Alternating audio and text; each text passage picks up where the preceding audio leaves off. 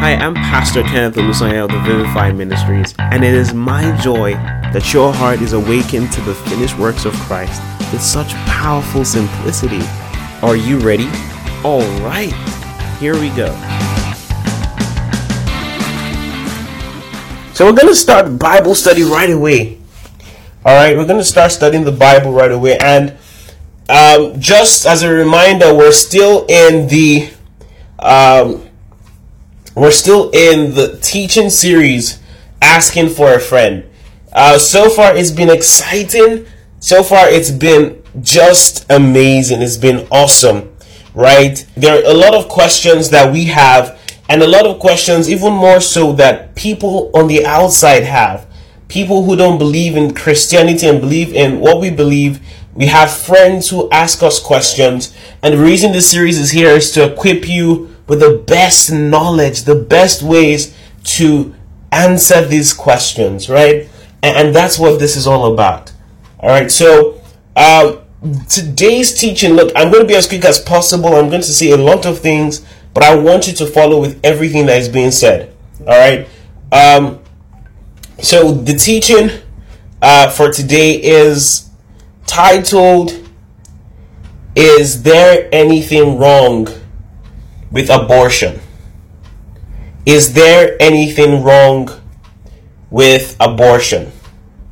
And this is a very sensitive issue. It's a very sensitive topic because um, a lot of people seem to to feel that the Bible is no longer relevant in this generation.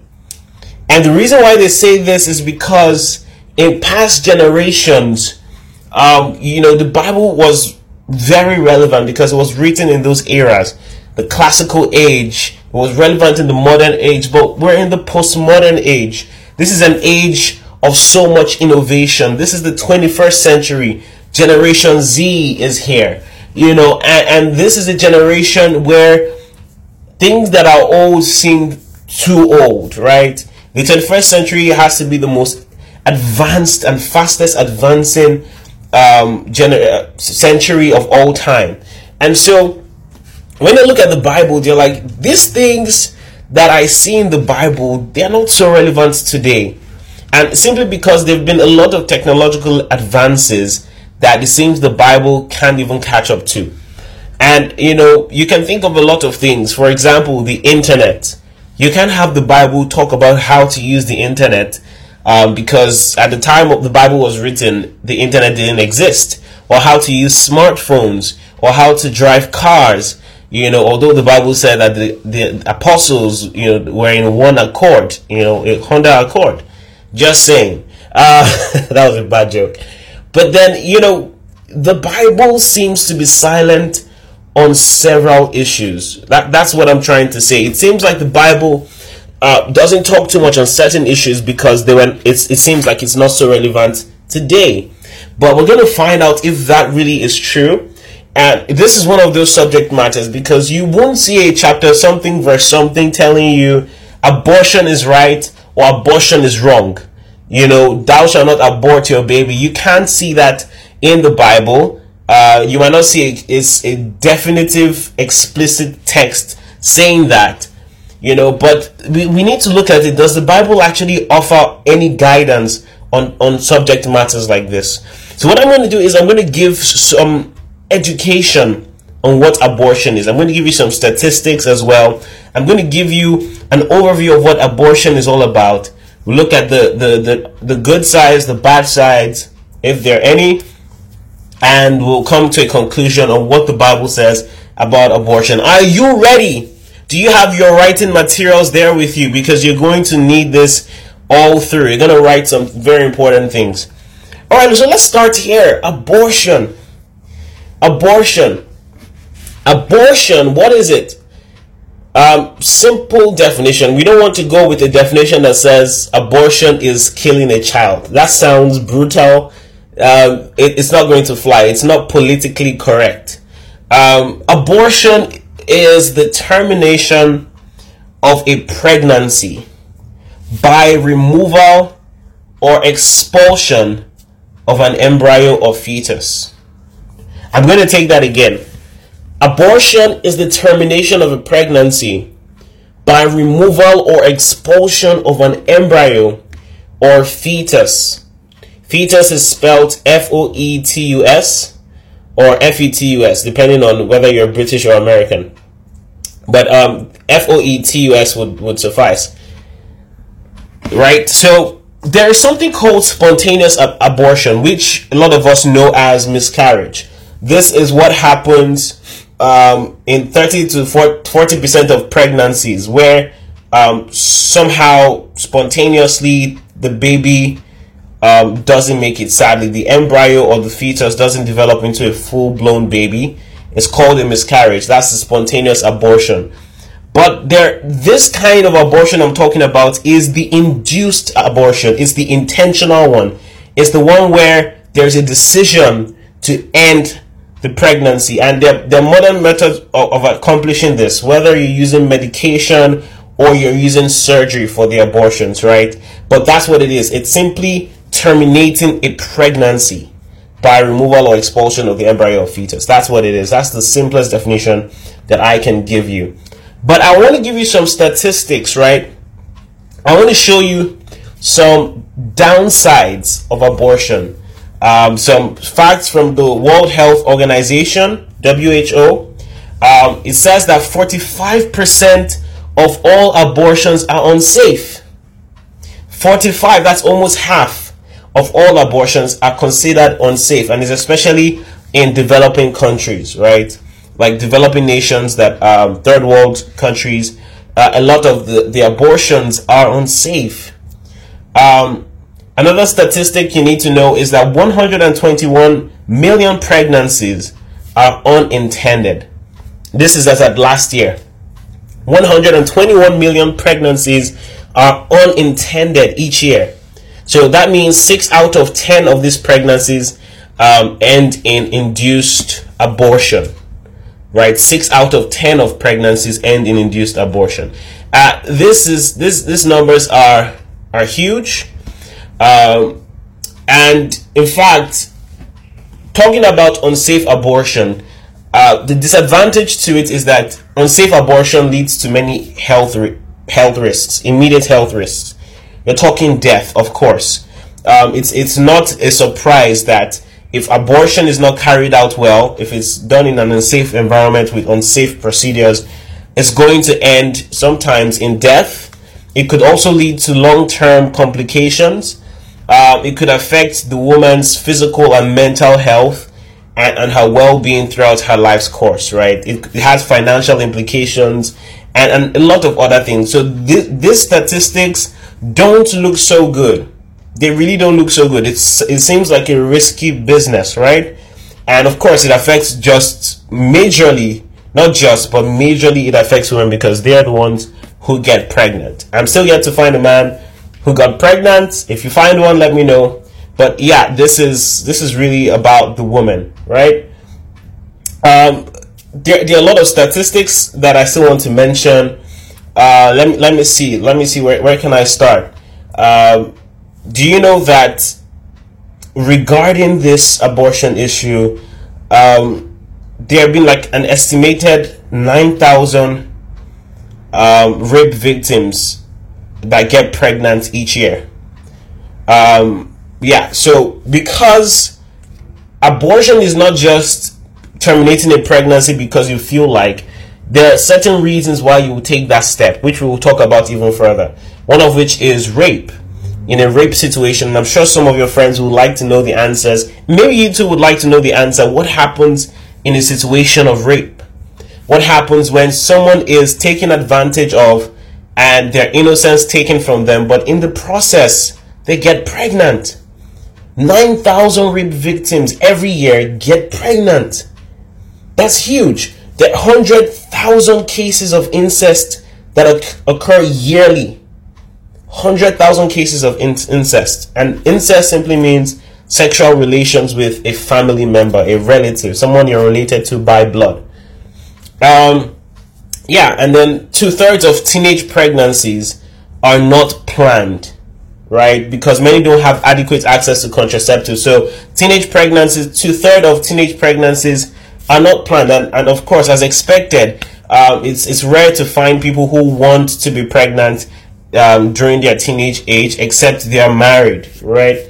Um, but yeah, so when you look at this, it sounds like why would anybody want to even commit abortion? Why on earth would anyone want to take this step with hearing about the risks involved and how it's unsafe and 45% of, of, of, of abortions are, are unsafe? What, what do we do with this? Let me tell you the appeal of abortion. Let me tell you why people are drawn to. I hope you're following. I promise you, you need to hear this because you're gonna you're going to help someone else, right? Before we continue, before I tell you about what makes abortion attractive, you need to remember that we're we're standing upon First Peter three fifteen, and if you follow this long enough, you you know what that is by heart if if you're here, if you can hear me now, you can just recite it with me as I'm reciting it. First Peter three fifteen. This is what it says. One, two, go. But sanctify the Lord God in your hearts, and be ready always to give an answer to every man that asketh you in reason of the hope that is in you with meekness and fear. And we've said that um, you being able to give an answer to people who ask questions about your faith, about your hope. Um, it's an act of sanctification. It's an act of revering God so highly in your heart that you're willing to defend Him. You're willing to give people answers, you know, that God wants them to have. And that's so beautiful. Uh, our second scripture is Colossians chapter 4. I hope you haven't forgotten so quickly. Colossians chapter 4, from verse 5 to 6, it says, Walk in wisdom towards them that are without, redeeming the time. Let your speech be always with grace, seasoned with salt, that you may know how you ought to answer every man. Isn't that beautiful? So it's telling you that you need to know how to give people the right answers. And, and I, I tell you by the end of this teaching, you're going to have not just the right answers to the questions, but the right approach. All right, so stay tuned. Don't touch that dial. Don't go anywhere. Just pay attention. All right. Um, so here's the appeal of abortion. This is what makes abortion inviting. Um, when properly done, abortion is actually one of the safest procedures in medicine. And th- this, this is a real fact when properly done, and this is in mostly developed countries, when it is done well, abortion is one of the safest procedures in medicine. Right? Of course, unsafe abortion is a ma- major cause of maternal death, but um, safe abortion, making safe abortion legal, um, and making it accessible, it has reduced a lot of maternal de- deaths across the world because people would want to take abortion, but when it's safe, it's actually one of the safest procedures. And this is a funny fact, which you might find very strange, but it's true. It is safer than childbirth. In fact, childbirth has been said to be 14 times, you know, at a higher risk of death than abortion. So what that means is that giving birth to a child is actually riskier than aborting a child. That's the statistics that we have. And, and, and that sounds very inviting, right? This is the appeal of abortion that it's actually safe. If it's done well, it's actually safe. And it's not as risky as actually giving birth to the child. Another appeal I would mention is that it, it helps relieve a person of some responsibility if you have a child, it changes everything. You know of people, I also know of someone personally who was in school, had their whole life ahead of them, but made some mistakes and got pregnant in the process. And because of that, she had to drop out of school. She she had it's sad it's really sad because the guy went ahead, you know, to still do well academically. Um, sadly, he didn't take responsibility for the baby um, which we know happens a lot. But she had to go through that. She had to stop her academics for a while. Um, she had to take care of a new child that you know, you know, she she went ahead to have the child anyways. You know, but imagine that you don't have to be saddled with that responsibility. Imagine that you don't have to drop out of school. Imagine that you can just go ahead with your life like nothing happened. That's an appeal. It, it, it relieves people of responsibility. It helps them move ahead. It helps them, you know, not have something weighing them down. Not just physically in the tummy, but um, also um, significantly, not having anything weigh them down. So that's the appeal of abortion. So now that you have this noted, I, I want to explain some terms to you that um, you need to know to understand the, the, the concept of conception. to know the concept of conception, to know the concept of pregnancy, you need to know these terms. Uh, and if you're weird and you get queasy, you know, weirded out by some of these things, all this biological sex education things, don't worry, you're not alone. We're to get this, we're to get through this together, I promise, okay? Are you ready? All right, don't be shy. Um, the first thing I'm going to define for you is sperm, right? Sperm, and I'm sure a lot of us know what that is. It's the male reproductive cell, um, also called spermatozoa. Uh, the ovum, O V U M, no, not that machine you use to bake cake, not not that. The ovum, O V U M. It's the it's the egg cell. It's the female reproductive cell, right? Um, and then there's a term called fertilization. Fertilization simply means um, it, it involves a sperm fusing with an ovum, right? Um, it, it's the, the most common sequence is when um, copulation or sexual intercourse happens, and um, when the man ejaculates, the sperm fuses with the ovum, and fertilization happens, right? When fertilization happens, a few weeks after, actually two weeks after that, an embryo is formed, uh, and an embryo is the early stage of human development in which organs are critical uh, uh, and critical body structures are formed. All right, so during two weeks after fertilization, an embryo is being formed, organs are being developed, you know, and, and, and structures are coming into place. Then on the, uh, uh, the, the, ninth week of, of the development, um, the embryo um, becomes a fetus, right? Remember, I said that abortion is determination um, of a pregnancy by the expulsion of the, the, the embryo or the fetus. So the embryo is like the smaller one at two weeks old, and and the fetus is at nine weeks old, right? Um, that that's really what it is. You have a 36 week pregnancy. That's nine months. So at the ninth week, you have the fetus start to develop. That's where more um, sensitive organs um, start to take shape the, the body structure starts to get even more mature. And of course, we have the human child, which is um, the, the definition of a human child is any offspring life that is formed by the union of opposite sex humans, right?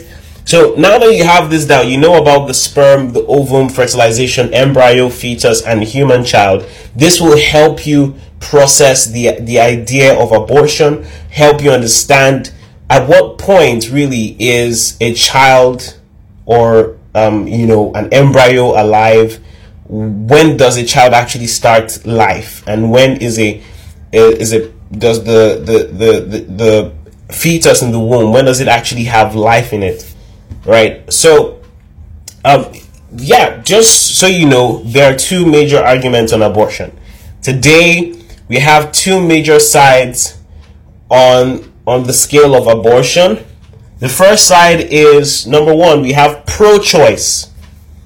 Pro choice. Some of you know what this is. It's, it's the liberal side, you know, of the Constitution, is the legal side, sorry, the liberal side of, of this debate. It's an ongoing debate that has been on for several years, several centuries, um, and several decades pro choice simply means it's the belief that a pregnant woman has the right of choice in deciding what to do with her body and more importantly the fetus in her body. So it, it simply says that she has the right of choice. She can choose what to do with her body. If she chooses to if she chooses to keep the fetus that's right for her. That's great. If she chooses not to keep it it's also fine because she has the right of choice. She has the right to choose. The second side of the debate is pro life. Pro life. And, that's the conservative angle. Pro life. Uh, is the, conser- the conservative side. It's the belief system that values the life of the growing fetus over the choice of the woman to terminate it.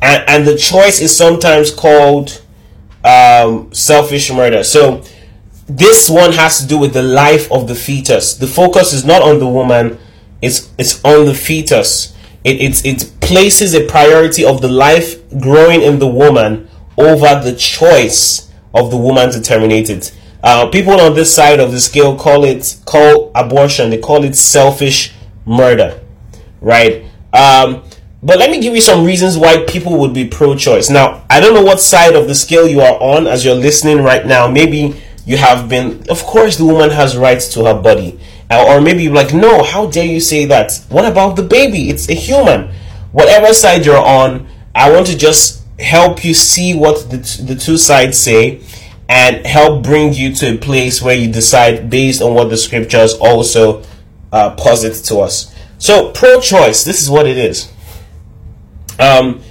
this is what some woman rights arguments in favor of abortion say um, they say things like women have a moral right to decide what to do with their bodies. Um, the right to abortion is vital for gender equality because if a woman can choose um, or a man can decide what he can do with his body, a woman should be able to decide what she does with her body. It helps gender equality. The right to abortion is vital for individual women to achieve their full potential. This is something that they actually say that the right to abortion is vital for women to achieve their full potential.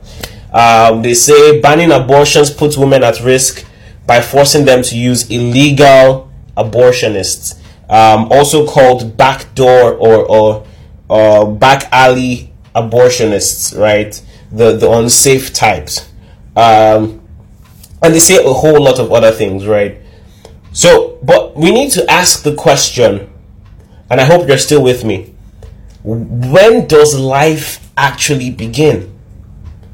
We have to ask that question and give an answer to it. When does life actually begin? So what I'm going to do is I'm going to I'm going to use some research, um, some some notable uh, sources uh, from philosophers, from religious folks, from scientists, so that we can come to a conclusion of when life actually starts. Okay? Um, let's look at it. Let's look at it. Um, the first person or the first people are um, Hippocrates and Pythagoreans. Um, these are the movement of philosophers, right? Uh, Hippocrates and Pythagoreans. They state that fertilization marked the beginning of a human life and that the human soul was created at the time of fertilization. Um, according to Hinduist tradition, more specific, the Vedic literature, um, that's that's just Hinduistic belief. They state that the soul enters the body at conception. Conception is also known as fertilization. Then the Jewish Talmud um, the Jewish Talmud, the Jewish writings and authorities, they hold that um, all life is precious, right? And they say um, a fetus is not a person um, when it comes to, in the sense of termination of a pregnancy, being considered murder. Um, but they believe that if a woman's life is endangered, endangered by pregnancy, an abortion is permitted right? They, they, they say that as well. Then we have scientists. Um, I'll name let me see the one that I'm going to name first. Um, yeah, so Marjorie A, who was a scholar in England, uh, mentioned that development of the embryo begins at stage one when a sperm fertilizes an oocyte and together they form a zygote. Um, I know this sounds a lot, but just follow with me. Um, Moore Keith, who wrote Essentials of Human Embryology, uh, a scientist, a biologist as well, says that human development begins after the union of male and female gametes or germ cells um, during a process known as fertilization or conception. Um, another source says that uh, the development of a human being begins with fertilization. That's medical embryology right? And and that gives rise to a new organism.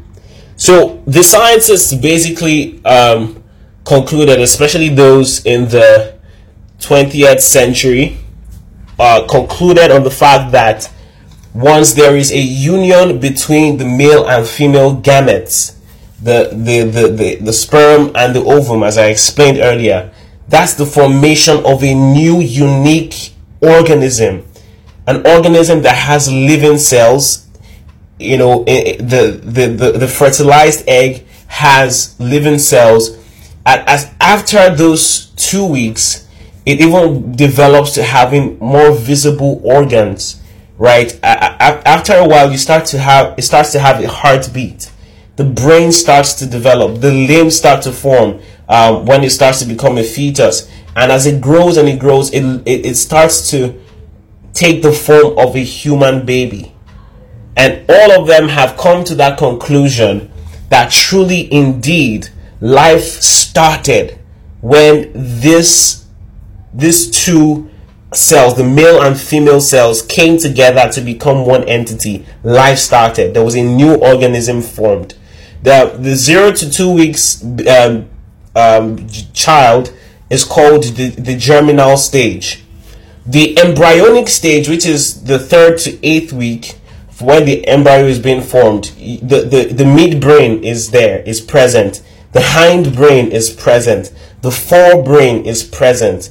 There is a connection um, between the uh, I forget what it's the umbilical cord. Yes, it's it's formed during that time.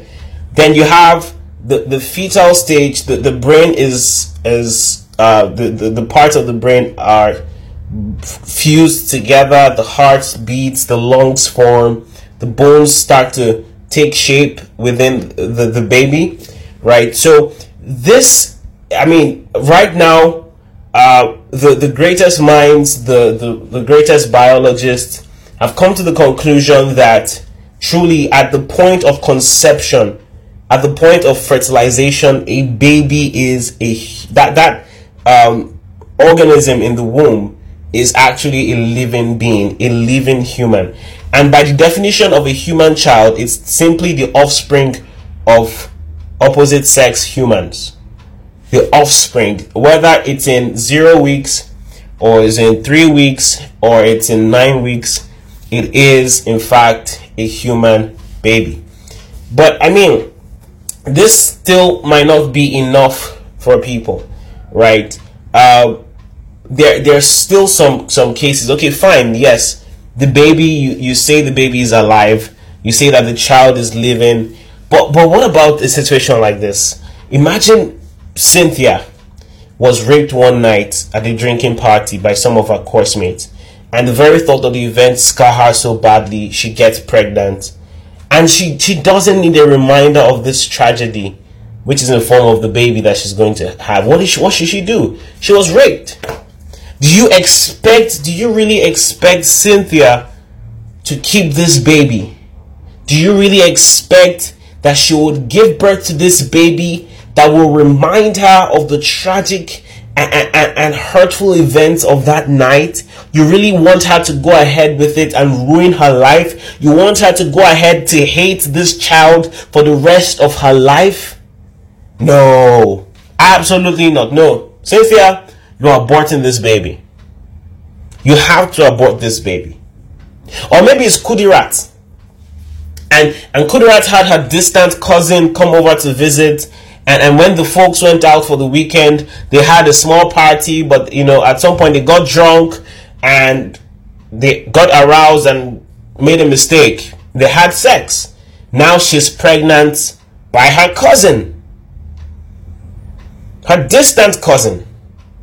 What should she do? It doesn't make. Do you expect Kudirat to show her face in public? Not just that she's pregnant. If she were just pregnant by her boyfriend, oh, we can we can say these things happen. Silly child, don't do it again.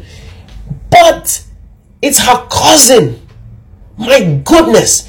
Even even if the shame for just having incest is not enough, studies have shown that when you when you commit incest the child from incest usually develops a lot of medical conditions for example down syndrome and the likes. How dare you put kudirat in this position? She has to make that choice. She has to abort this baby. Or maybe ada she gets pregnant from a careless moment with her boyfriend. She's in ss1 She's in SS1, ninth grade, or is it 10th grade? And she's always dreamed to be a professional lawyer. She's always, she's watched all the series Suits, How to Get Away with Murder, Law and Order. She's watched all of them. She wants to be a lawyer. But now she's pregnant and her entire future and career hang on the line because of this growing baby in her womb. What do you expect her to do? You want her to give up on her dreams.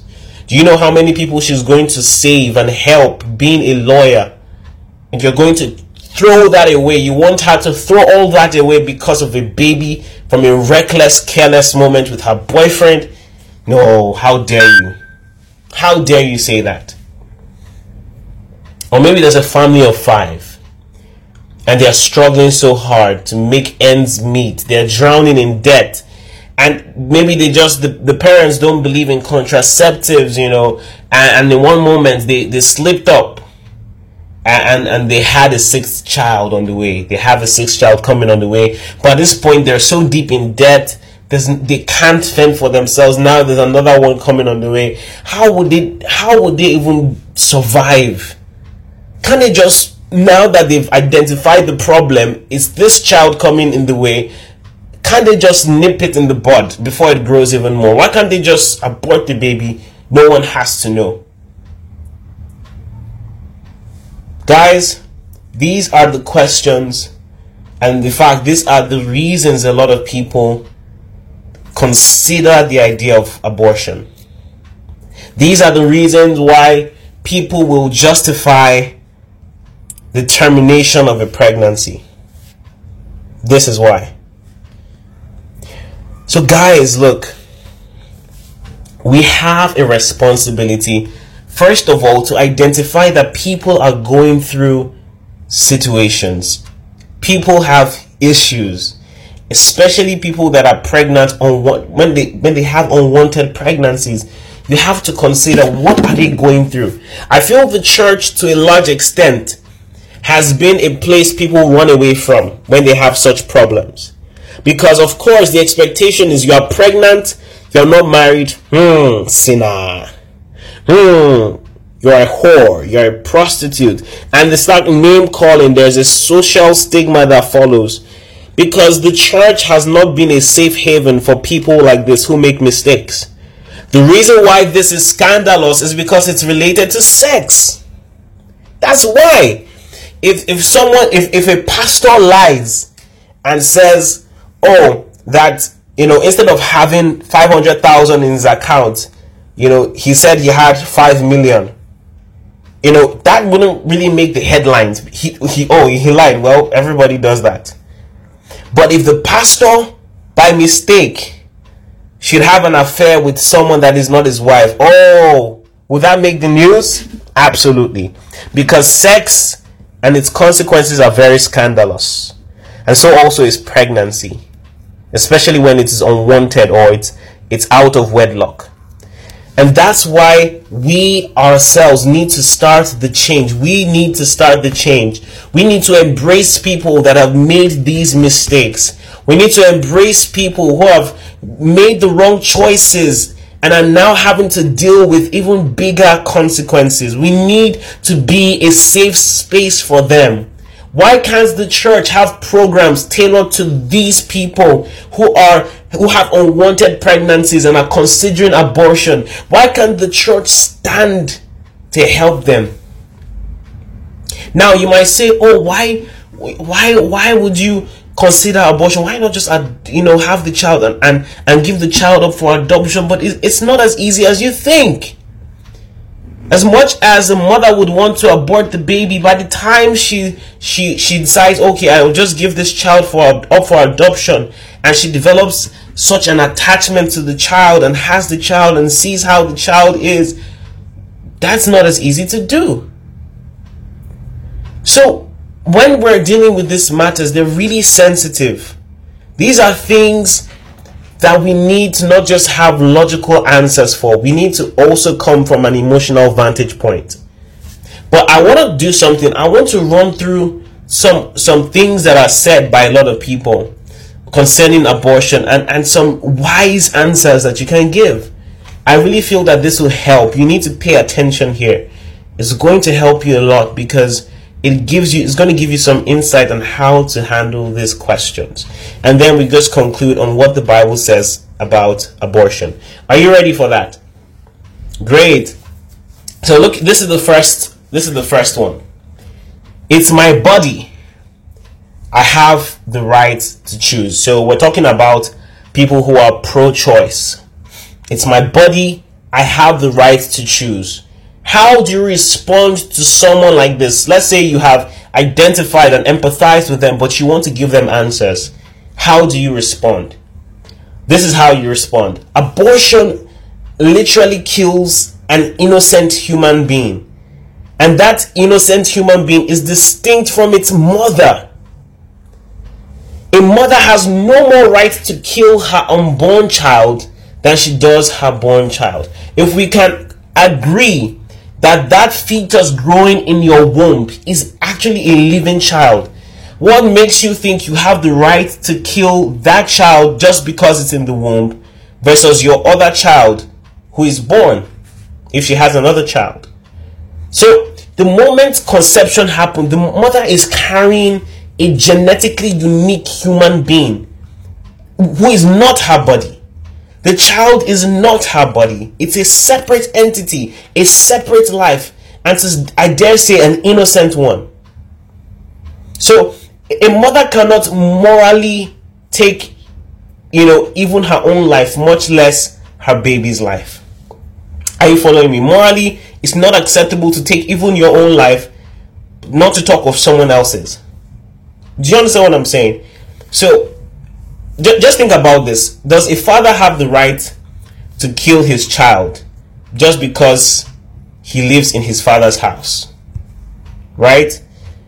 Can a father just have the right, oh, because you're in my house, I can kill you. You are in my house, I can do whatever I want with you.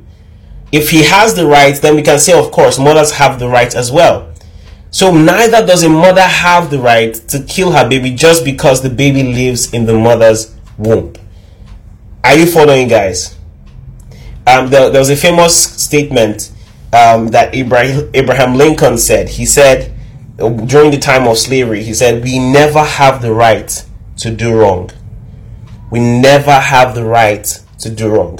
So if they tell you it's my body, I have the right to choose, you tell them that baby that you think you have the right to is not your life. It's separate from your body it, it, it's different from you, distinct from you, and you have no right to kill the baby just because it's inside of you. Praise the Lord. I hope that makes sense. Number two, you hear statements like this. You know, the fetus is just a clump of cells, a, glob of tissue. It's not really anything, it's just a clump of cells. This is how you respond. So these are people that try to tell you the baby is it's not even a baby, it's not alive, it's just cells, it's just cells that are modeled together. This is how you respond.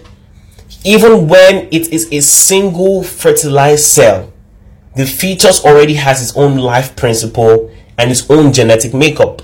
It's it's already having the, the basic principles of life in operation. It has its own unique genetic makeup. Right? This is it. See, th- this tiny clump of cells is, is a uniquely distinct individual. And with the as time passes and with nutrition will develop into a mature human being. You know, you have to eh, if I'll put it this way, the only significant difference between a fetus and a 50 year old is a few years and meals. That's what it is a few years and nutrition. But just because the baby is small doesn't mean that it's not a human being. What else could the offspring of two human beings be called? Are you following, guys? So, such a person cannot just say it's not a living thing, it's just a clump of cells. No, it's more than that. It's a living thing, a living person. Praise the Lord. Another thing you're going to hear, number three, an unborn baby can't reason or interact with people. Therefore, it's not really a person, so we can kill it. An unborn baby can't reason or interact with people. Therefore, it's not really a person, so we can kill it. And people use this argument to say that see, if the baby can't reason or talk with people, then it's not really a person, right? We, we can't kill it. But what about children who are born with mental impairments that leaves them without, you know, the reason or, or the ability to interact with others? You, you know, some mental issues and impairments that, that affect children that they can't even relate to people. For example, very extreme cases of ADHD or autism or just some of those things are you saying that those people should be killed? What about people who go into comas? They can't reason, they can't interact with people. Are you saying people in comas should be killed? Do you understand? So it, also applies to people who are unconscious or fast asleep. In those phases, they can't reason or interact with people. Doesn't mean we should kill them. Even a newborn baby can't reason can't talk and speak as, as, as you would expect, does that mean we have the right to kill them? So there is really no justification to use this argument, uh, you know, to, to, to give abortion a go ahead. Absolutely not. So that's one way to answer it to say that to give other cases of people who can't reason or even interact with people uh, and give them the reason as to why they shouldn't go ahead to kill um, a baby because of that. Number four, here's another argument. A fetus is human when it can live on its own outside the mother's womb. So people say, you know, it's only human, the fetus is only human when it can live on its own and outside the mother's womb. Question How many two year olds can live on their own without food and care from their parents? How many? Even as adults, we depend on others to keep us alive, but we are still human. If if being dependent means not being human, it means that toddlers, handicapped people, injured people, sick people who need the help of others, even the elderly, should all be killed on demand. If we are talking about dependence, being able to sorry, independence, being able to live on your own, you know, that's a reason for you being human, then I mean, we should just kill all these people I mentioned. So there is no justification to kill people based to kill a fetus based on this on this fact. Number five, I hope you're paying attention. Number five, people say abortion is legal. So what's your issue? Why abortion? The country has said abortion is legal. What's your issue? Of course, um, abortion is mainly legal in developed nations like the US, the UK, um, and and yeah, there's just that freedom to go ahead to do it. And people say abortion is legal, so of course, if, the country approves it, who are you to disapprove? My answer to that would be just because abortion is legal, it's meaningless to this conversation. Did you know that in Nazi Germany, Nazi Germany, that's under the rule of Adolf Hitler, who was known to have killed over 6 million Jews, Arabic people, and, and blacks based on his um, extreme racial prejudice, um, it was actually legal to kill Jews in, in Germany. Did you know? It was legalized, literally. So that's why the, the Nazis had the right. They could see a Jew and kill you on the spot. It was legal. The only thing that legalize, like legalization of abortion indicates is, is just how far we've sunk morally, really. Look at that. See, even slavery was legal at some point in the United States. So it means something can be legal and still be wrong morally. Everyone who looked at the happenings of the Nazis, of what they did to the Jews, even the Jews themselves, could obviously tell that this was wrong. But it was legal in the country under their constitution. Slavery was legal. Slavery was legal. Does it mean it was right? Of course not. So this is a very weak argument. Another argument, number six. People say, you see, if, if abortion becomes illegal, it will still go on in the back alleys. If it becomes illegal, people will still go on to do it, but they'll do it in, in back alleys the wrong way. And yes, that's that's that's a point, right? If you if you make it illegal, people will start looking for other uh, alternatives. Yes, abortion will continue, but if we use the case of rape, rape is illegal, but despite the laws against it, should it no longer be a crime? Rape still goes on behind the scenes, right? Should, should we now say, oh, because um, rape, you know, you know, we rape is illegal, and you know, it should it should not be termed um, a crime anymore because of the laws against it. No. So, because abortion is illegal, if abortion becomes illegal and people go on to do it, it's just what is going to happen. It's not a reason to make it legal. It's not reason enough to say abortion should be legal. If that's the case, then it, because rape still happens behind the scenes, then we should also make rape legal as well, so people don't have to do it behind the scenes. So they can actually, we can even, the government can even provide hotels for people to ha- to rape victims, right? That's the same logic. It doesn't mean abortion is not a, shouldn't be a crime or shouldn't be considered something morally, um, morally downright. I was going to say upright, but it's, it's not. It's morally downright if that exists. Number seven. Look at this. Number seven. People say you can't legislate morality.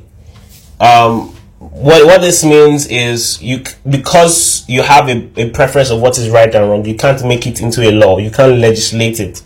So because you are saying you know abortion is killing a child, you can't now say oh we should legislate that and make it a crime.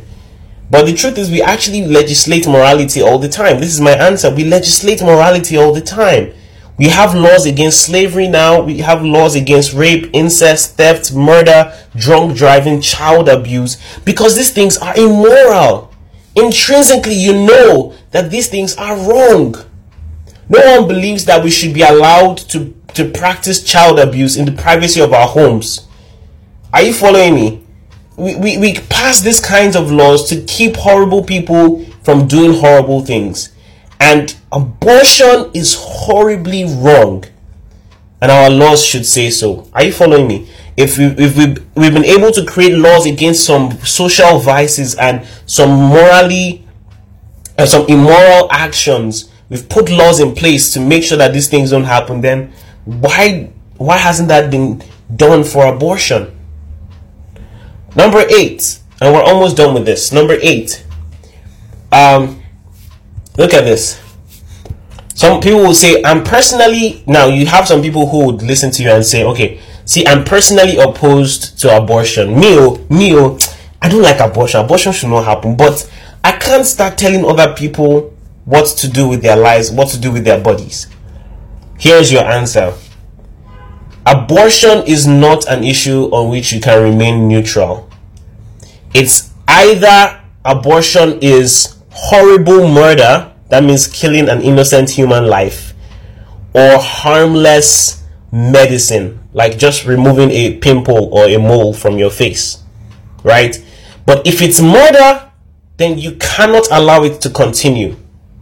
Now, imagine you're walking down the street. Just listen to this. Imagine you're walking down the street and you looked up and you saw a woman about to drop her three month old baby from a from a second story window.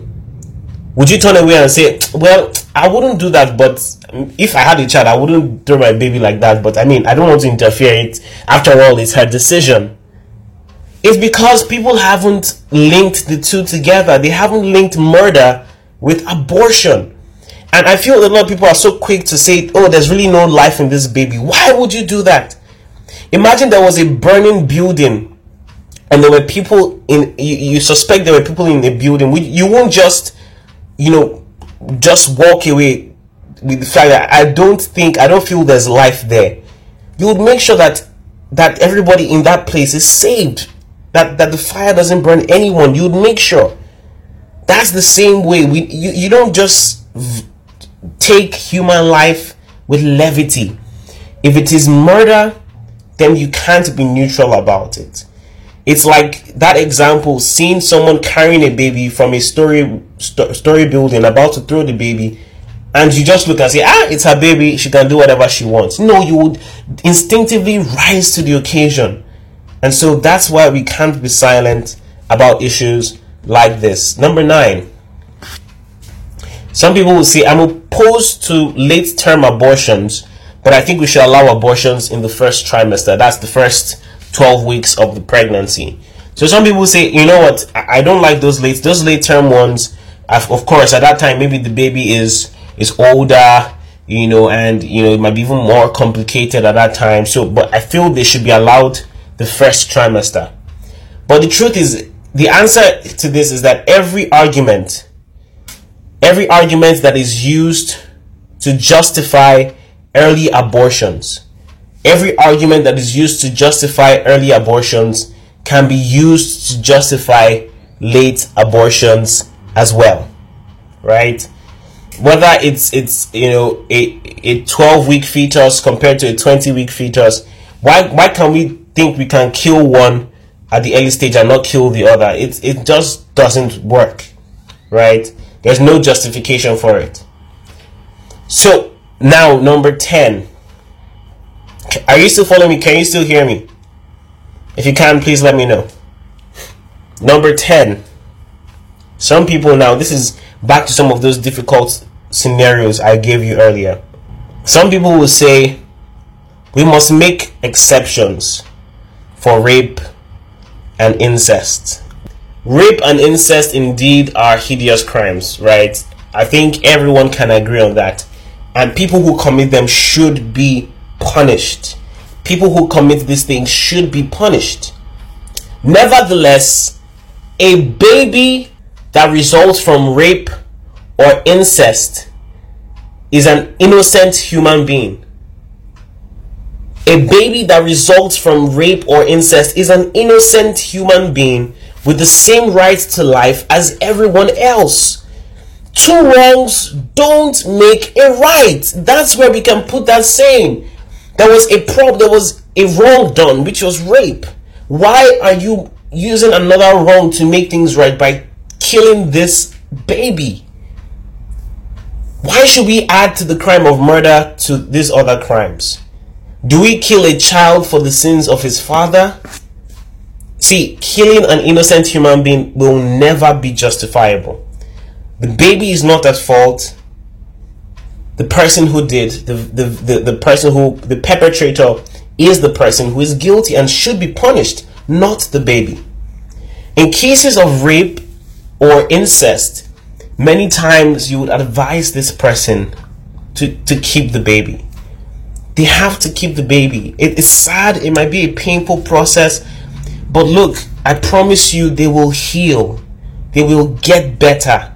They need after you know, this is this is what I would recommend. The the the, the, the mother who maybe was raped should keep the baby, have the baby, and if you have to separate the baby from the mother for a while, you know, just so that she can stay have some sanity and heal during that process and and and, and this involves a lot of counseling or therapy and, and prayers as well. And that's why the church can be a vital tool to curbing the, the rate at which abortions are being done. Because we can give, imagine what you, what good you can do to a mother like that. You offer support, moral support, emotional support, spiritual support, and help the mother forgive. If if the issue is uh, every time I look at this child, I will always remember that incident and I will feel terrible and I can't help myself. I will go insane. Then that means that mother has not healed. Because even aside the baby, this woman, even if she she she aborts the baby, guess what? She's still going to feel the effects of the rape incidents. She's still going to have the, the after effects of it. She's still going to remember. She's still going to feel the trauma that happened. So, what needs to happen is true healing. That even when she remembers the event, it's not one of bitterness, it's not one of regret, it's not one of trauma or depression, but one of thanksgiving that she's healed from that event. Are you following me, guys? So, healing is not just about killing. In, in, the healing she needs is not killing, killing the baby. It's really leaving that that that space of trauma, really giving herself time, the attention, the counseling she needs, so that she remembers the event. If she remembers the event, of course she'll remember, but remember it from a different point where she has forgiven the perpetrator, where she has moved on with her life, where she's happy and satisfied. Are you following? To remind her that she's still worthy, that she'll still find a good man, that there's still good men out there. Do you understand? So these are the things that we should be responsible for as a church. We should be responsible. Praise the Lord. I hope you're following what I'm saying. So that's how I'll respond to the issue of rape and incest. Number 11 and we're rounding off pretty soon. Number 11. People would say, well, it's better an aborted child than an unwanted baby. It's better we, we abort the child than, than you have the baby and not want the baby.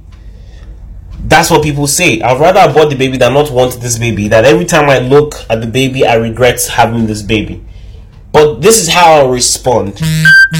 Once we decide that we can kill a baby because he is unwanted. We are applying the same logic Adolf Hitler used to kill unwanted, retarded children and undesirable races like the Jews. So it's no news that it's no news that in the time of Adolf Hitler, um, children who were considered to be retarded or mentally ill um, retarded is not the right politically correct term, but you you'd say those who are mentally ill, mentally impaired. He actually got them killed. If you read the history books, he got them killed, and then of course killed people because they were unwanted. Anything that was undesirable and unwanted, Adolf Hitler made sure to do away with them. It means you are applying the same logic that Adolf Hitler had. That if you don't want a baby, the solution to not wanting a baby is to kill the baby. Why? The truth is, no unborn baby is unwanted. No single un- unborn baby is unwanted. God, who, who gave them this life, He wants them. He gave them life and He wants them. He has a plan for them. He wants them to know Him, to love Him. And besides, these unborn babies, if they're not wanted by you, guess what? They are wanted by thousands of couples that are longing to adopt. And I think a lot of people don't understand the privilege of being able to conceive a child. There are a lot of people who have, and trust me, some of these people are some of the best people in the world who are really waiting to have a child. They've been patient, they've been trying, they couldn't. And you had a child, but you want to end the child. Why? A lot of families would love to have that child. So abortion is never the solution to an unwanted baby. Right? Look at this. Another thing people would say, number 12, is I couldn't give my child away for someone else to raise. I, I, I, I just don't think I can give my child away for someone else to raise. You say I should give the child up for adoption, but I can't do that. But still, you want to abort the baby. My answer to them is a child is not a possession to control, but a person to love unconditionally. What kind of mother would rather kill her baby than give the baby a second chance to be happy with an adoptive family? Do you understand? It's the height of selfishness to say, if I can't have my child, no one will, so I will kill the child. It's similar to what happened with King Solomon. Do you remember the story in First Kings 3? I think from verse 16 to 27. Uh, you know, Solomon was able to tell who the true loving mother was, the one who was willing to give up the child so that the child will live, even if the child was going to be raised by someone else. So a true loving person would not be so selfish that they would rather kill a child than give a child for adoption to, to, to have someone that, they, that would love them unconditionally. Do you understand what I'm saying? Glory to God. That's it. So that's beautiful. Another point, number 13, is that people will say, but abortion is actually health care. Abortion is literally health care according to the Constitution. But when you think about it, my response to that will be what really is health care? Health care should be giving you all you need to function properly as a human being. And in fact, one vital sign that a person is very healthy is that they are able to bear children. But if healthcare is being is is impeding on your ability to function the right way you should in, in taking the life of a child, whereas health healthcare is meant to allow you have children, then abortion cannot be called healthcare. Healthcare is meant to help you live the fullest potential of your your ability as a human being, as a male or as a female. And if being female, it means you you you you should have the uh, the ability to conceive and bear children. Then healthcare, um, abortion rather is not healthcare because abortion aims to stifle that process, to stop that process. You know, whereas someone who is able to bear children should be considered as healthy. So abortion is not healthcare. So I've given you a lot of reasons and a lot of ways to respond to people that say these things. And I hope you remember these things because they're going to help. But let's end on this note. What does the Bible say about abortion? It seems like, of course, the Bible didn't talk about thou shalt not abort. But let's see what the Bible has to do with children, what the Bible has to say about children in the womb and, and, and the value of life. Jeremiah 1 verse 4 to 5 Jeremiah 1 4 to 5, it says, Now the word of the Lord came to me, saying, Before I formed you in the womb, I knew you. And before you were born, I consecrated you. I appointed you a prophet to the nations. This was a word to Jeremiah specifically, saying that before I formed you. So you see that there is the involvement of God in the formation of a child in the womb. There is a foreknowledge of God of the child even in the womb. Before Jeremiah was born, God knew him. Now, the, his appointment as a prophet is specific to him. It doesn't mean every child is a prophet to the nations, but it just shows that every child is known by God and is valued as such, valued as a human, valued as a person. Isaiah chapter 49, verse 1. I'll read the second part of verse 1. Isaiah chapter 49, verse 1. Look at what it says. The Lord called me from the womb, from the body of my mother, he named my name. Look at that. From the body of my mother, he named my name. Called me from the womb. Can't you see that? That's beautiful. Psalm 139 from verse 13 to 16. I'm going to read this one very quickly. Psalm 139 from verse 13 to 16. He says, You know this one, I'm sure you've heard it before. For you formed my inward parts. You knitted me together in my mother's womb. Look at that. It sounds so poetic, but that's God's intentionality about every single one of us. When you think of the formation of a baby, in fact, it gets doctors and, and medical scientists so bewildered. The formation, how everything, how the process informs. Think about it. DNA informs how the cells develop, how the bones form, the color of the skin, the texture of the hair, the color of the eyes, and all this is just happening by itself with the passing of time. When you think about it, there's no process really that when it's not supervised or managed with the passing of time that it gets better. The truth is when you leave things, when you leave an apple for a few seconds, it starts to turn brown when you leave a product over time, it expires. Things just naturally move from a place of of, of being okay to, to a point of expiration, but not in the formation of a child. The formation of a child starts, and with time, it gets better, more developed. It tells you that something or even someone is orchestrating that process. And that's why David says, You formed my inward, inward parts, you knitted me together in my mother's womb. Verse 14 I praise you, for I am fearfully and wonderfully made. Wonderful are your works, my soul knows it well. Then he continues in verse 15 My frame was not hidden from you when I was made in secret, intricately woven. Look at what he's saying intricately woven in the depths of the earth. Your, your eyes saw my unformed substance in your books were written, every one of them, the days that were formed for me, when as yet there was none of them. Look at that. That is so beautiful. You see God's knowledge and foreknowledge of us. You see how he was involved in that process. That tells you that there was life, there was a human being in the formation in the womb. There is a human being, a human living thing in the, the womb of uh, a woman when she's pregnant another thing to consider is is the motivation.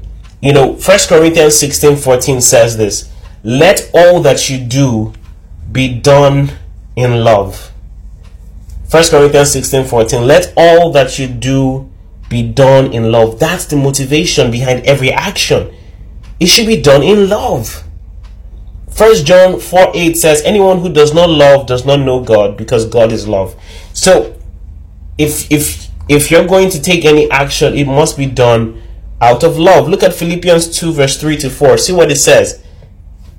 That's Philippians 2, verse 3 to 4. Let nothing be done through selfish ambition or conceit, but in lowliness of mind, let each esteem others better than themselves. Let each of you look out not only for his own interest, or not only for her own interest, but for the interests of others.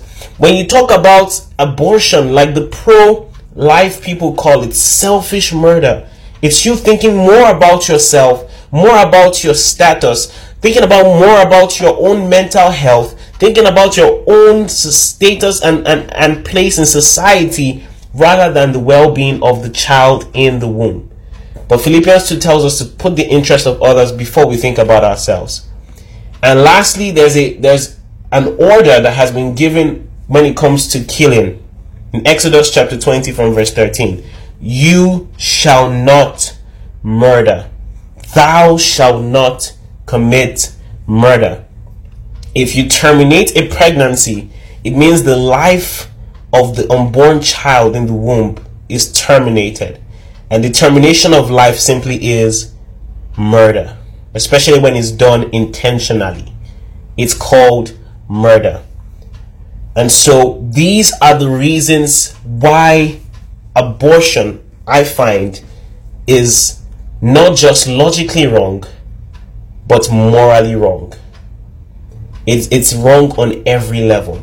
Now, there's some ex- there's some gray, even grayer areas where we talk about medical complications, where the doctor has to, you know, we give you the option: do we save the mother?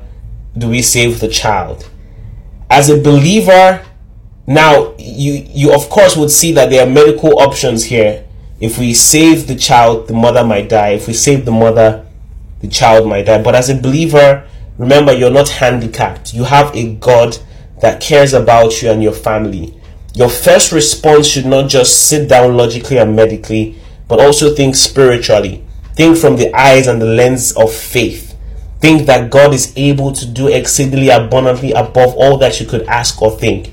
Remember that you have God on your side. The same God who is involved in the formation of the child can be involved in the salvation of the child, in saving both child and mother through that process. And I have heard several testimonies, personal testimonies, even one of a very close family member of mine, of cases where there were complications and they were given the option, who do we save?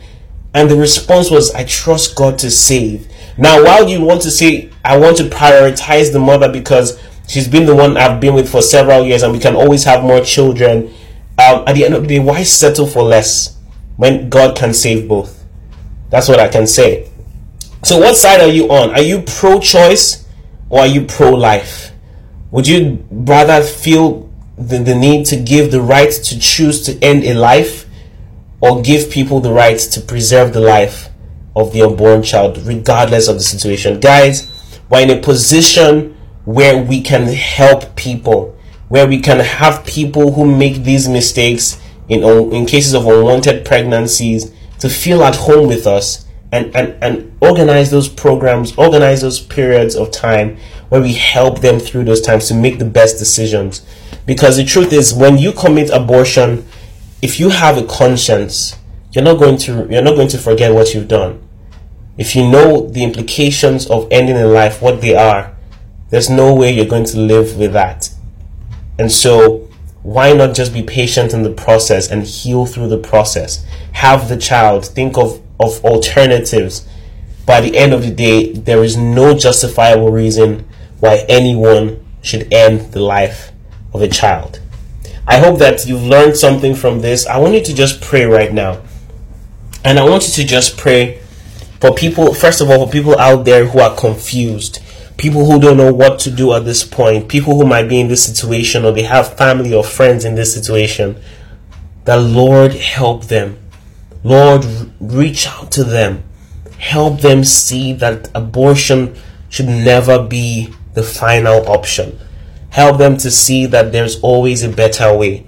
Help them to see that there is there is there is healing beyond now.